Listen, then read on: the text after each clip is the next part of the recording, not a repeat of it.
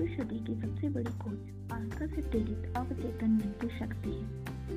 दूसरा, आपके भीतर जो अदृश्य शक्ति है, जब आप इस शक्ति में परम विश्वास करने लगेंगे तो आप खुश हो जाएंगे, तब आप अपने सपनों को साकार कर पाएंगे। तीसरा, आप अपने अवचेतन मन की अद्भुत शक्ति द्वारा किसी भी पराजय पर विजय पा सकते हैं और किसी भी मनोकामना को पूरा कर सकते हैं। यही इस वाक्य का मतलब है। जो व्यक्ति ईश्वर अवचेतन मन के आध्यात्मिक नियमों में भरोसा करता है वह सुखी होता है। चौथा, आपको खुशी का चुनाव करना होगा। खुशी एक आदत है। यह एक अच्छा अच्छी आदत है जिस पर अक्सर विचार करना चाहिए। जो भी चीज़ें सच हैं, जो भी चीज़ें ईमानदार हैं, जो भी चीज़ें न्यायपूर्ण हैं, जो भी चीज़ें शुद्ध हैं, जो भी चीज़ें प्यारी हैं, जो भी चीज़ें अच्छी प्रतिष्ठा की हैं, अगर कोई गुण और अगर कोई प्रशंसा है तो इसके बारे में विचार करें। पांचवा, जब आप सुबह अपनी आंखें खोलें तो खुद से कहें, मैं आज खुशी का चुनाव कर, करता हूँ, मैं आज सफलता का चुनाव करता हूँ, मैं आज सही काम करने का चुनाव करता हूँ, मैं आज सभी के लिए प्रेम और सद्भावना का चुनाव करता हूँ, मैं आज शांति का चुनाव करता हूँ। इस सकारात्मक घोषणा में जीवंतता, प्रेम और दिलचस्पी भरें भरेंगे तो आपको खुशी मिल जाएगी। छठवां, हर दिन कई बार अपनी सभी नियामतों के लिए शुक्रिया अदा करें। इसके अलावा अपने परिवार के सदस्यों, सहयोगियों और सारी दुनिया की शांति, खुशी और समृद्धि के लिए प्रार्थना करें। सातवां, आपके मन में खुश रहने की सच्ची इच्छा होनी चाहिए। बिना इच्छा के कुछ हासिल नहीं होता है। इच्छा कल्पना और आस्था के पंखों के साथ की गई कामना है। अपनी इच्छा के साकार होने की कल्पना करें, उसकी वास्तविकता को महसूस करें और यह साकार हो जाएगी। खुशी प्रार्थना के जवाब में मिलती है। आठवां, लगातार डर, चिंता, गुस्से, नफरत और असफलता के विचारों को सोचकर आप निराश और दुखी बन जाएंगे। याद रखें, आपकी जिंदगी वैसी ही है जैसा आपके विचार इसे बनाते हैं। नौवां, आप दुनिया के सारे पैसे से भी खुशी नहीं खरीद सकते। कुछ करोड़पति खुश हैं, कुछ दुखी हैं। जिन लोगों के पास बहुत कम दौलत है उनमें से कुछ सुखी हैं तो कुछ दुखी हैं। कुछ विवाहित लोग खुश हैं और कुछ दुखी हैं। कुछ अविवाहित लोग खुश हैं और कुछ दुखी हैं। सुखी साम्राज्य आपके विचार और भावना में है। दस, खुशी शांत मस्तिष्क की फसल है। अपने विचारों का लंगर शांति, संतुलन, सुरक्षा और दैवी मार्गदर्शन पर बांधे। आपका मस्तिष्क खुशी उत्पन्न कर देगा। ग्यारहवां, आपकी खुशी में कोई बाधा नहीं है। बाहरी चीजें कारण नहीं है, वे कारण नहीं है, परिणाम है। अपने भीतर के एकमात्र रचनात्मक सिद्धांत से प्रेरणा लें। आपका विचार कारण है और नया कारण एक नया परिणाम उत्पन्न करता है। खुशी का चुनाव करें। बारहवां, सबसे सुखी व्यक्ति वह है जो अपने भीतर के सबसे ऊंचे और अच्छे स्वरूप को बाहर लाता है। ईश्वर सबसे ऊंचा तथा सबसे अच्छा है और आपके भीतर ईश्वर का साम्राज्य है। अध्याय सोलह, आपका अवचेतन मन और सद्भावनापूर्ण मानवीय संबंध। आपने इस पुस्तक के अध्ययन से एक बहुत महत्वपूर्ण अवधारणा यह सीखी है कि आपका अवचेतन मन एक रिकॉर्डिंग मशीन की तरह है जो निष्ठापूर्वक इस पर छोड़ी गई हर छाप को दोबारा उत्पन्न कर देता है। यह भी एक कारण है कि स्वर्णिम नियम दूसरों के सद्भावनापूर्ण दूसरों के साथ सद्भावनापूर्ण संबंध बनाने और अपने बनाए रखने में इतना महत्वपूर्ण है। आप दूसरों से अपने लिए जैसा चाहते हो उनके साथ वैसा ही करें। मैथ्यू सात अनुपात बारह। इस सबक के बाहरी और आंतरिक दोनों अर्थ हैं। आंतरिक अर्थ आपके चेतन और अवचेतन मन से संबंधित है। बाइबल के इस संदेश के अनुसार जैसा आप चाहते हो कि लोग आपके बारे में सोचें वैसा ही आप उनके बारे में सोचें। जैसा आप चाहते हो कि लोग आपके बारे में महसूस करें वैसा ही आप उनके बारे में महसूस करें। जैसा आप चाहते हो कि लोग आपके प्रति काम करें वैसा ही आप उनके प्रति काम करें। उदाहरण के लिए हो सकता है कि आप ऑफिस में किसी के प्रति नम्र और शालीन हो लेकिन उसके पीठ पीछे उसके बारे में आलोचनात्मक और द्वेषपूर्ण विचार सोचते हो। इस तरह के नकारात्मक विचार आपके लिए बहुत विनाशकारी हैं। यह जहर खाने की तरह है। आप जो नकारात्मक ऊर्जा उत्पन्न करते कर रहे हैं वह आपकी स्फूर्ति, उत्साह, शक्ति, मार्गदर्शन और सद्भावना कम कर देती है। जब ये नकारात्मक विचार और भाव आपके अवचेतन में उतर आते हैं तो वे आपके जीवन में तमाम तरह की मुश्किलें और रोग उत्पन्न कर देते हैं। दूसरों के साथ सुखद संबंधों की सफल कुंजी मूल्यांकन न करें ताकि आपका कोई मूल्यांकन ना किया जाए, क्योंकि जैसा आप मूल्यांकन करते हैं वैसा ही आपका मूल्यांकन हो। और जिस पैमाने पर आप मूल्यांकन करते हैं उसी पैमाने पर आपका भी मूल्यांकन होगा। दूसरों के साथ सद्भावनापूर्ण संबंधों की पंक्ति। इन पंक्तियों के करीबी अध्ययन और उनमें छिपी सच्चाई पर अमल करना है। मूल्यांकन करने का अर्थ सोचना और किसी मानसिक फैसले या निष्कर्ष पर पहुंचना है। दूसरे व्यक्ति के बारे में आपके मन में जो विचार हैं वह आपका है, क्योंकि आप ही उसे सोच रहे हैं। आपके विचार रचनात्मक हैं, इसलिए आप सामने वाले के बारे में जो सोच और महसूस कर रहे हैं उसे दरअसल अपने अनुभव में उतार रहे हैं। जो सुझाव आप किसी दूसरे को देते हैं वह आप खुद को भी देते हैं, क्योंकि आपका मस्तिष्क ही रचनात्मक साधन है। इसलिए यह कहा गया है कि जैसा आप मूल्यांकन करेंगे वैसा ही आपका मूल्यांकन हो। इसका यह मतलब है कि दूसरों पर पैमाने और मानदंड लागू करने के आप अपने अवचेतन मन में उन मानदंडों और पैमानों को उतार रहे हैं जिन्हें यहाँ आप पर लागू करें।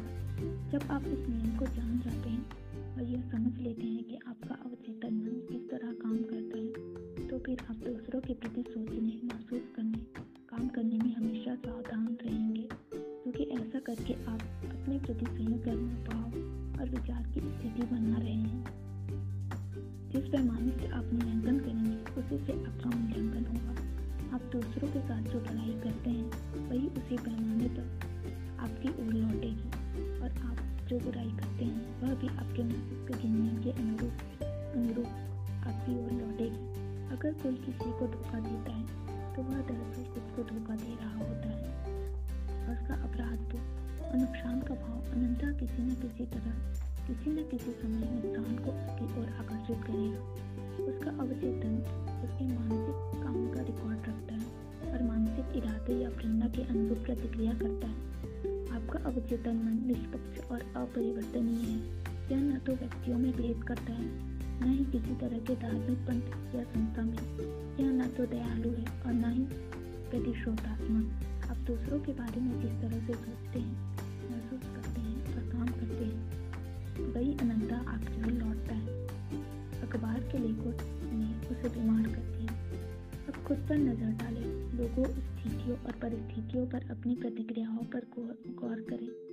बात के अध्ययन के लिए उन्हें किसी नोटबुक में लिख लें। आप दिन की घटनाओं और खबरों पर कैसी प्रतिक्रिया करते हैं, इससे कोई फर्क नहीं पड़ता है कि बाकी लोग बाकी सभी लोग गलत हैं और सिर्फ आप ही सही हैं।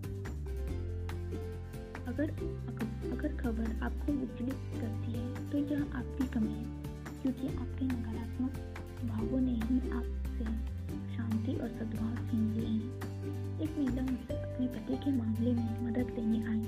उसने बताया कि अखबार में कुछ कॉल मिस्टों के लेख पढ़ने पर वह भन्ना जाता था। महिला ने की महिला ने कहा कि गुस्से और उत्तेजना के दबाव में दबाव की यह सतत प्रतिक्रिया उसके हाई ब्लड प्रेशर के लिए बहुत बुरी थी। डॉक्टर ने उससे कह दिया था कि उसे भावनात्मक परिवर्तन करके अपने तनाव को कम करने का कोई तरीका खोजना चाहिए। मैंने उस व्यक्ति को बुलाकर समझाया कि उसका मस्तिष्क किस तरह काम करता है।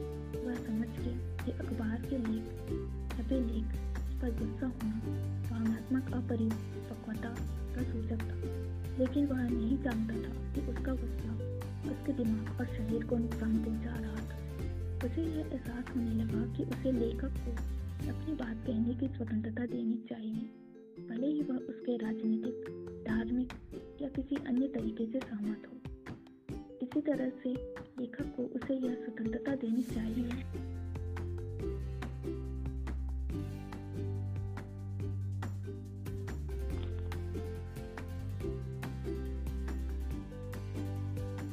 इसी तरह से लेखक उसे यह स्वतंत्रता देना चाहिए कि वह अखबार को पत्र लिखकर उसकी प्रकाशित टिप्पणियों से असहमति व्यक्त कर दी। उसने सीखा कि वह नाराज हुए बिना असहमत हो सकता है। उसे यह सरल सच्चाई पता चल गई कि दूसरों के कुछ कहने या करने का उस पर कोई प्रभाव नहीं पड़ता है। इसके बजाय दूसरों के कहने या करने पर उसकी प्रतिक्रिया उसकी अपनी प्रतिक्रिया महत्वपूर्ण होती है। इस स्पष्टीकरण से उस आदमी के इलाज में मदद मिली।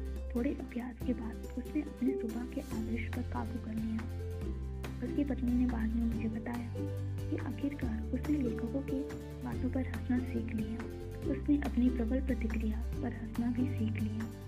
अब अखबार के लेखों में उसे विचलित करने, चिढ़ाने या परेशान करने की शक्ति नहीं रही। अब उसके बढ़े हुए भावनात्मक संतुलन और शांति के कारण उसका ब्लड प्रेशर काबू में है। मुझे औरतों से नफरत है लेकिन पुरुष पसंद है। सिंथिया आर एक बड़ी कंपनी में एग्जीक्यूटिव सेक्रेटरी थी। वह मेरे पास इसलिए आई क्योंकि उसके मन में अपने ऑफिस की कुछ महिलाओं के प्रति बहुत कड़वाहट भरी थी। उसे यकीन था कि वे उसके बारे में गपशप करती थी और झूठी अफवाहें फैलाती थी। जब मैंने पूछा तो उसने स्वीकार किया कि उसके महिलाओं के साथ संबंधों में उसे बहुत सी दिक्कतें आती हैं। उसने कहा, मुझे औरतों से नफरत है लेकिन पुरुष पसंद है। जब मैंने उससे आगे बातचीत की तो मुझे पता चला कि सिंथिया अपने अधीनस्थ कर्मचारियों से बहुत गंदी, अक्खड़ और खिचड़ी आवाज़ में बोलती थी। उसके बोलने के लहजे में घमंड झलकता था और मैं समझ गया कि उसके अंदाज में अंदाज से कुछ लोगों क्यों जुड़ते थे। हालांकि उसे इस बात का एहसास ही नहीं था। उसके लिए महत्वपूर्ण मुद्दा यह था कि उसके साथ काम करने वाली औरतों को उसकी समस्याएँ बढ़ाने में मज़ा आता था। अगर आपसे आपके ऑफिस या फैक्ट्री के सभी लोगों से आपको चिढ़ होती है तो क्या यह संभव है संभव नहीं है कि यह चिढ़ और परेशानी आपके किसी अवचेतन पैटर्न या मानसिक विचार से उत्पन्न हो रही हो। हम सभी जानते हैं कि अगर आप कुत्ते से नफरत करते हो या डरते हो तो वह खूंखार प्रतिक्रिया करेगा। दरअसल जानवर आपके अवचेतन कंपनों को भाप लेते हैं और उसी के अनुसार प्रतिक्रिया करते हैं। क्या यह कहना उचित नहीं होगा कि इस मामले में इंसान भी कुत्तों कुत्तों बिल्लियों और अन्य प्राणियों जितने संवेदनशील होते हैं। औरतों से नफरत करने वाली इस महिला को मैंने प्रार्थना की एक प्रक्रिया सुझाई। मैंने उसे बताया कि जब खुद को आध्यात्मिक मूल्यों से भर लेगी और जीवन की सच्चाइयों की सकारात्मक घोषणा करने लगेगी तो औरतों के प्रति उसकी नफरत पूरी तरह गायब हो जाएगी। इसके साथ ही उसकी आवाज़ से घमंड का बुद्ध भी चला जाएगा जिसके जरिए उसकी नफरत औरतों तक पहुंचती थी। वह यह जानकर हैरान थी कि हमारी भावनाएं बोलने, कामों, लिखने और जीवन के बाकी पहलुओं में दिख जाती हैं। हमारी बातचीत के बाद सिंथिया ने अपने द्वेषपूर्ण और गुस्सैले व्यवहार को खत्म कर लिया। उसने प्रार्थना की आदत डाली। वह हर दिन सुनियोजित तरीके से और लगातार अपने ऑफिस में इसका अभ्यास करती थी। उसने इस प्रार्थना का सफलतापूर्वक प्रयोग किया। मैं प्रेम, शांति और आराम से सोचती हूँ, बोलती हूँ और काम करती हूँ। मैं अब उन सभी के प्रति प्रेम, शांति, सहिष्णुता और दयालुता प्रसारित करती हूँ जो मेरी आलोचना करते हैं और मेरे बारे में गपशप करते हैं। मैं अपने विचारों का लंगर सबके प्रति सद्भावना, शांति और सद्भाव पर डाल दिया है। जब भी मैं नकारात्मक प्रतिक्रिया करने वाली होती हूँ तो खुद से दृढ़ता से कहती हूँ, मैं अपने भीतर के सद्भाव, सेहत और शांति के सिद्धांत के दृष्टिकोण से सोचती हूँ, बोलती हूँ और काम करती हूँ। रचनात्मक ज्ञान सभी चीज़ों में मेरा नेतृत्व और नियंत्रण मार्गदर्शन करता है। प्रार्थना के इस अभ्यास में उसकी जिंदगी बदल गई। उसने पाया कि उसके ऑफिस में आलोचना और चिढ़ का माहौल धीरे धीरे गायब हो गया। साथ काम करने वाली महिलाएं जीवन की यात्रा में उसके साथी और सहेलियां बन गई। उसने यह सच्चाई जान ली कि हमारे पास दोस्त देने और बदलने के सिवाय कोई बदलने के लिए हमारे सिवाय और कोई नहीं होता। आंतरिक भाषा ने उसका प्रमोशन रोक दिया। एक दिन जिम एस नामक सेल्स में मुझसे मिलने आया। वह अपने सेल्स मैनेजर के कारण परेशान और बुरी तरह विचलित था। तीस दस साल से कंपनी में था, लेकिन उसे कभी प्रमोशन या प्रशंसा नहीं मिली थी। उसने मुझे अपने बिक्री के आंकड़े दिखाए। मैंने आसानी से देख सकता था कि वे इस इलाके के अन्य सेल्समैनों के आंकड़े से अच्छे थे। उसका स्पष्टीकरण यह था कि सेल्स मैनेजर उसे पसंद नहीं करता था। उसका दावा था कि उसके साथ भेदभाव किया जाता था। सम्मेलनों में मैनेजर उसके सुझावों की खिल्लियाँ उड़ाता था और कई बार तो अपमानजनक व्यवहार भी करता था। जिम की स्थिति पर विस्तार से बात करने के बाद मैंने उसे सुझाव दिया कि इसका कारण काफ़ी हद तक उसके भीतर था। मैनेजर के प्रति उसके विचार और विश्वास के कारण ही वह अधिकारी इस तरह की प्रतिक्रिया कर रहा था। हम दूसरों के लिए जिस पैमाने का प्रयोग करेंगे, हम पर भी उसी पैमाने का प्रयोग किया जाएगा। सेल्स मैनेजर के प्रति जिम का मानसिक पैमाना या अवधारणा यह थी कि वह ओझा, पूर्वाग्रह से ग्रस्त और विरोधी था। जिम के मन में उसके प्रति कटुता और शत्रुता भरी थी। ऑफिस जाते समय वह रास्ते भर मन ही मन जो विचार सोचता था, उनमें सेल्स मैनेजर की आलोचना, मानसिक बहस और आरोप और निंदा भरी रहती थी। जिम मानसिक रूप से जो देता था, अनिवार्य रूप से उसे भी वही वापस मिलता था। हमारी बातचीत के खत्म होने तक जिम को एहसास हो गया कि उसकी अंदरूनी भाषा बहुत विनाशकारी थी। उसके खामोश विचारों और भावों की शक्ति तथा गहनता, जिनसे वह सेल्स मैनेजर की मानसिक निंदा और बुराई करता था, उसके अवचेतन मन तक पहुंच गई थी। इसी कारण उसे अपने बॉस से नकारात्मक प्रतिक्रिया मिलती थी। इसके अलावा अन्य व्यक्तिगत, शारीरिक और भावनात्मक प्रतिक्रिया भी उत्पन्न होती थी। मेरे आग्रह पर जिम नीचे दी गई प्रार्थना को दोहराने लगा।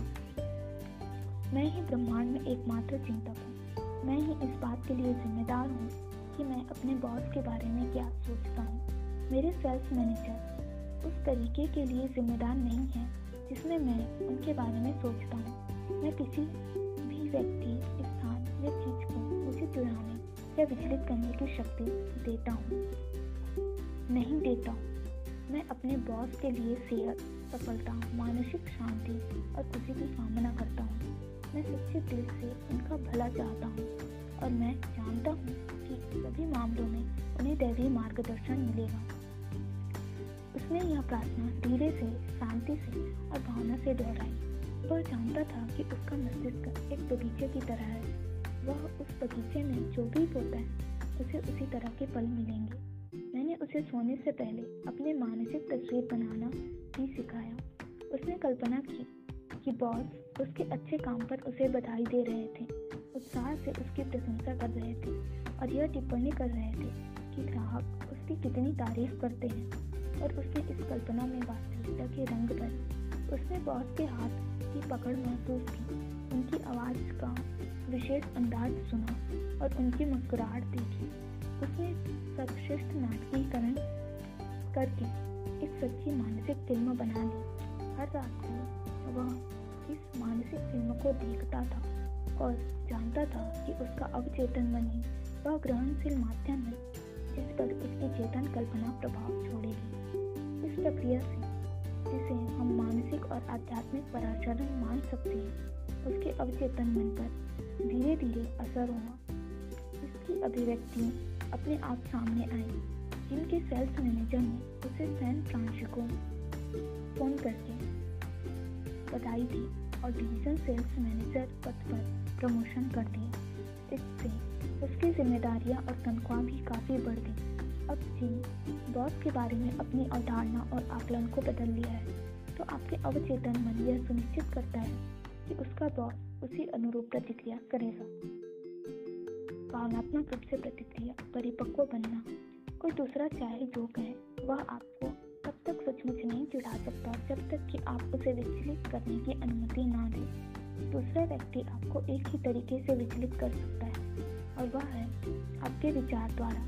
अगर आप गुस्सा होते हैं तो आपको चार अवस्थाओं से गुजरना पड़ता है। आप सोचने लगते हैं कि क्या कहा गया। आप गुस्सा होने और गुस्से का भाव पैदा करने का फैसला करते हैं, कि फिर आप काम करने का फैसला करते हैं।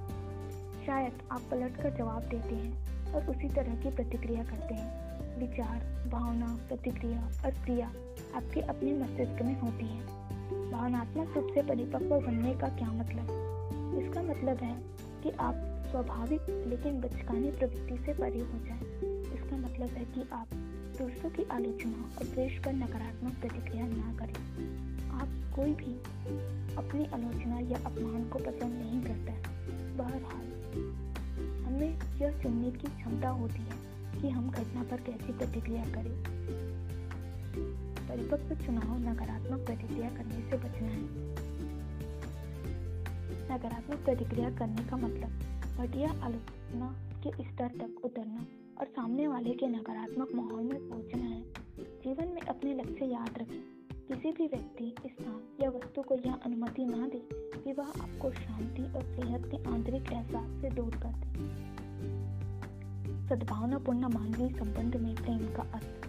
मनोविश्लेषक के संस्थापक और मनोवैज्ञानिक के इतिहास में बहुत महत्वपूर्ण भूमिका निभाने वाले सिगमंड फ्रायड ने कहा था, अगर व्यक्तित्व के पास प्रेम ना हो तो यह बीमार हो जाता है और मर जाता है। प्रेम में दूसरे व्यक्ति में मौजूद दैवी अंश के लिए समझ, सद्भावना और सम्मान शामिल है। आप जितना ज़्यादा प्रेम और सद्भाव प्रवाहित करेंगे, उतना ही ज़्यादा आपके पास लौट कर आएगा। अगर आप किसी के अहम को चकनाचूर कर देते हैं और उसके स्वाभिमान को ठेस पहुँचाते हैं, तो आप उसकी सद्भावना नहीं पा सकते हैं। यह जान लें, हर व्यक्ति चाहता है कि उससे प्रेम किया जाए और उसकी प्रशंसा की जाए। हर व्यक्ति को दुनिया में महत्वपूर्ण समझे जाने की जरूरत है। एहसास रखें कि सामने वाला व्यक्ति अपने सच्चे महत्व के बारे में सजग है। आपकी ही तरह वह भी महसूस करता है। सभी लोगों में मौजूद जीवन सिद्धांत की अभिव्यक्ति के कारण उसकी गरिमा है। जब आप इसे सचेतन रूप से करते हैं, तो आप सामने वाले को सशक्त करते हैं और वह आपके प्रेम तथा सद्भाव को लौटाता है। वह दर्शकों से नफरत करती थी। मैरी सिंह हमेशा अभिनेत्री बनने के सपने देखती थी। उसने कॉलेज में थिएटर का प्रशिक्षण लिया और फिर उसे एक महत्वपूर्ण क्षेत्रीय थिएटर कंपनी में काम मिल गया। वह देश के एक अपरिचित हिस्से में पहुंच गई। पहली बार उसने जब नाटक में अभिनय किया तो दर्शकों ने उसकी किल्ली उड़ाई। निराशा और गुस्से में उसने फैसला किया कि इस इलाके के लोग मूर्ख, अज्ञानी और पिछड़े हुए थे। वह उन सबसे नफरत करने लगी। कई दुखद अनुभवों के बाद उसे कंपनी से निकाल दिया गया। वह उस पुराने इलाके में लौट आई जहां वह पली बढ़ी थी। उसने थिएटर छोड़कर वेटर का काम शुरू कर दिया। एक दिन एक मित्र उसे न्यूयॉर्क सिटी के टाउन हॉल में एक लेक्चर सुनवाने ले गया। विषय था, अपने साथ अच्छे से कैसे रहें। इस भाषण ने उसकी ज़िंदगी बदल दी। वह जान गई कि उसने क्षेत्रीय कंपनी के अपने शुरुआती अनुभव में अति प्रतिक्रिया कर दी थी। उसने खुद के सामने स्वीकार किया कि उसका पहला नाटक अच्छा नहीं था और नहीं हो रहे होने के कारण शायद वह अपना सबसे अच्छा प्रदर्शन नहीं कर पाई थी। दोष श्रोताओं का नहीं था, बल्कि उस तरीके का था जिसने उस, उसने उनकी प्रतिक्रिया को अस्वीकार किया, क्योंकि उसने अपनी नकारात्मक ऊर्जा की को उनकी ओर वापस भेज दिया। मैरी ने मंच पर लौटने और अभिनेत्री बनने का सपना अपना सपना साकार करने का फैसला किया। वह सच्चे मन से दर्शकों और अपने लिए प्रार्थना करती रही। उसने हर रात मंच पर जाने से पहले प्रेम और सद्भावना उड़ेली। उसने यह दावा करने की आदत डाली कि ईश्वर की शांति सभी मौजूद लोगों के हृदय में प्रवाहित हो रही है और वे प्रेरित हो चुके हैं। हर मंचन में वह दर्शकों की ओर प्रेम के विचार प्रवाहित करती थी। आज थिएटर में वह एक महत्वपूर्ण मुकाम पर पहुंच चुकी है। वह अपने सद्भावना और आत्मसम्मान दूसरों की ओर संप्रेषित करती है और वे भी ऐसा ही जवाब देते हैं। मुश्किलों को संभालना। मुश्किल लोगों को संभालना, इसमें कोई हैरानी नहीं होनी चाहिए कि दुनिया में कुछ लोग मुश्किल होते हैं। वे ऐठे हुए और मानसिक रूप से विकृत होते हैं। वे गलत तरीके से कंडीशन होते हैं। कई मानसिक अपराधी हैं जो विवादशील, असहयोगी, झगड़ालू, दोषदर्शी और जीवन पर बदनुमा दाग बन चुके हैं। वे मनोवैज्ञानिक रूप से बीमार हैं। उनके मस्तिष्क विकृत और बेडोल हो चुके हैं, शायद अतीत में मिले अनुभवों के कारण। अगर ऐसे किसी व्यक्ति से आपका पाला पड़े तो आप क्या करें? प्रलोभन यह है कि आप उनकी नकारात्मक ऊर्जा को नापसंदगी के में उन्हीं की ओर लौटा दें, लेकिन ऐसा करने के लिए आपको पहले उनकी नकारात्मकता को अपने भीतर उतारना होगा और सारे बुरे प्रभावों को ग्रहण करना होगा। इसके बजाय बुराई के बदले भलाई देने की कोशिश करें। इससे एक ढाल बनती है जो उनके मुश्किल और अप्रिय नजरियों से आप पर प्रभाव नहीं पड़ने देती है। आपकी करुणा और समझ के भाव उन्हें बदलने की प्रक्रिया को गतिमान कर देंगे। दुखी व्यक्ति साथ पसंद करते हैं। नफरत, कुंठा और विकृति से भरा असामान्य व्यक्ति असीमित बुद्धिमत्ता के तालमेल में नहीं होता है। वह व्यक्ति शांत, खुश और सुखी लोगों से देश करता है। आमतौर पर वह उन्हीं की आलोचना करता है, निंदा करता है और बुराई करता है जो उसके प्रति बहुत अच्छे और दयालु होते हैं।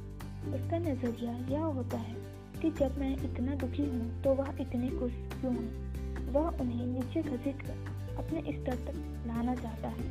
पुरानी कहावत अब भी सच है, दुखी लोग साथ पसंद करते हैं। जब लोग यह समझ लेते हैं तो आप अविचलित, शांत और उदासीन रह सकते हैं।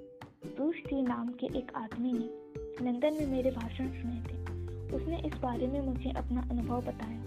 वह एक शैक्षिक संगठन में सक्रिय हो गया था जो उसके जो आसपास के इलाके को सुंदर बनाने को लेकर चिंतित था। अधिकांश बगीचे लगाने, खराब इलाकों को साफ करने और खंडहर इमारतों को सुधारने के काम में सचमुच रुचि लेते थे। बहरहाल, एक व्यक्ति दूसरों के हर प्रस्ताव का विरोध करता था। यही नहीं, वह लगातार दूसरों के उद्देश्यों पर हमला करता था। वह समूह की बैठकों को इतना अप्रिय बना देता था कि उसके सदस्य की संख्या घटने लगी। कुछ अन्य सदस्य रूस के पास आए। उन्होंने सुझाव दिया कि वे मिलकर उस पिछड़े व्यक्ति को संगठन से बाहर निकाल देंगे। वह उनके साथ इस योजना में शामिल होने ही वाला था कि तभी उसे यह एहसास करना एहसास हुआ कि ऐसा करना तो उस व्यक्ति के भीतर के खराब नजरिए से नजरिए को बढ़ाना होगा। उसके बजाय वह कल्पना करने लगा कि वह व्यक्ति समूह का खुशनुमा सहयोगी सदस्य बन रहा है। हर मीटिंग से पहले पुरुष एक कोने में जाकर दोहराता था, मैं अपने भीतर सद्भाव, शांति के सिद्धांत के सच्चे सामंजस्य में सोचता, बोलता तथा काम करता हूँ। हमारे संगठन के सदस्य दैवी विधान में दयालुता और उद्देश्य के साथ काम करते हैं। कोई मतभेद, कोई अप्रियता नहीं है। रचनात्मक ज्ञान हम सभी के कार्यों में नेतृत्व और नियंत्रण और मार्गदर्शन दे रहा है। जिस आदमी ने इतनी सारी मुश्किलें पैदा की थी, उसने कुछ सप्ताह बाद एक प्रस्ताव रखा। उसने इसे इतने अच्छे और सहयोगी ढंग से रखा कि उसे पूरे संगठन की सहमति मिल गई। इसमें वे लोग भी शामिल थे जो पहले उसे बाहर निकालना चाहते थे। मानवीय संबंधों में परानुभूति का अभ्यास। एलिश ओ नामक एक युवती हाल ही में मुझसे मिलने आई। उसने मुझे बताया कि काफ़ी लंबे समय से ऑफिस की एक युवती से उसे नफरत थी। इसका कारण यह था कि दूसरी युवती उससे ज़्यादा सुंदर, खुश और समृद्ध थी। एलिस को सबसे बड़ा झटका तब लगा जब उस दूसरी युवती की सगाई कंपनी के ही सीईओ से हो गई, जिसे एलिस काफ़ी समय से चाहती थी। एलिस जिस युवती को नापसंद करती थी, वह शादी के एक दिन बाद अपनी बेटी के साथ ऑफिस आई जो उसकी पिछली शादी से थी। एलिस को पता नहीं था कि उस युवती की लड़की भी थी या वह पहले से शादीशुदा थी। जन्मजात समस्या के कारण उस युवती की लड़की के पैरों में स्टील की प्लेट थी। एलिस ने सुना वह लड़की अपनी माँ से कह रही थी, मम्मी, क्या यही मेरे नए डैडी भी काम करते हैं? मैं इस जगह से प्यार करती हूँ क्योंकि यह उन लोगों से भरी है जिनसे मैं प्यार करती हूँ। मेरा दिल अचानक उस छोटी लड़की पर आ गया। एलिस ने मुझे बताया, मैं जानती थी कि वह कितनी खुशी महसूस कर रही होगी। मुझे एक झलक दिखी कि वह युवती इतनी विपरीत परिस्थितियों के बावजूद कितनी खुश थी, जिनके बारे में मैं जानती भी नहीं थी। अचानक मैंने उसके प्रेम उसके मैं उसके ऑफिस में गई और उसे बधाई देती हूँ, उसकी खुशी की कामना की और मैंने यह दिल से किया। उस पल में एलिस ने वह अनुभव किया जिसे मनोवैज्ञानिक परानुभूति कहते हैं।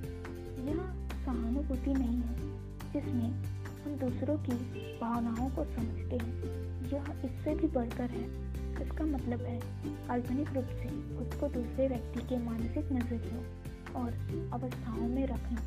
जब एलिस ने अपने मानसिक मूड या दिल को उस दूसरी युवती की जगह रखकर देखा तो ऐसा लगा जैसे वह दूसरी औरत की तरह सोचने लगी।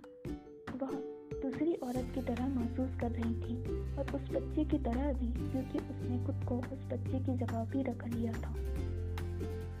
जब भी आपके मन में किसी को चोट पहुँचाने या उसके बारे में बुरा सोचने की इच्छा हो तो खुद को मानसिक रूप से मोजेस के मस्तिष्क में रखें और टेन कमांडमेंट्स के दृष्टिकोण से सोचें। अगर आप उलझालू, जलनखोर या गुस्सा हो तो खुद को ईसा मसीह के मस्तिष्क में रखें और उस दृष्टिकोण से सोचें। तब आप उन शब्दों की सच्चाई को महसूस करेंगे। एक दूसरे से प्रेम करो। तुष्टिकरण कभी नहीं जीतता। कभी भी लोगों को इस बात की अनुमति ना दें कि वे आपका फायदा उठाएं या अपने व्यवहार के तमाशे, रोने के नाटक या भावनात्मक ब्लैकमेल के अन्य रूपों से अपनी बात मनवाएं। ये लोग तानाशाह जो आपको गुलाम बनाने और आपसे अपनी बात मनवाने की कोशिश करते हैं। दृढ़ लेकिन दयालु रहें और झुकने से इनकार करें। तुष्टिकरण कभी नहीं जीतता। उनके अपराध, स्वार्थ और अधिकार वादिता में योगदान देने से इनकार करते। याद रखें, सिर्फ सही काम करें। आप जहां अपने आदर्श पूरे करने और शाश्वत सच्चाइयों तथा जीवन के आध्यात्मिक मूल्यों के प्रति ईमानदार रहने के लिए आए हैं। दुनिया में किसी को भी अपने जीवन के लक्ष्य या उद्देश्य से भटकाने की शक्ति ना दें। जो आपकी छिपी हुई प्रतिभाओं को दुनिया के सामने व्यक्त करना है, मानवता की सेवा करना है और ईश्वर की बुद्धिमानी, सत्य और सुंदरता को दुनिया के सारे लोगों के सामने प्रकट करना है। अपने आदर्श के प्रति ईमानदार रहें, निश्चित रूप से और पूरी तरह से जान लें कि जो भी आपकी शांति, खुशी और संतुष्टि में योगदान देता है वह दुनिया के सभी लोगों के लिए वरदान होगा। अंश की खुशी संपूर्णता की खुशी है, क्योंकि संपूर्ण अंश में है और अंश संपूर्ण है। जैसा पॉल कहते हैं, सबसे प्रेम करें। सेहत, खुशी और मानसिक शांति का नियम ही प्रेम को संतुष्टिदायक बनाता है।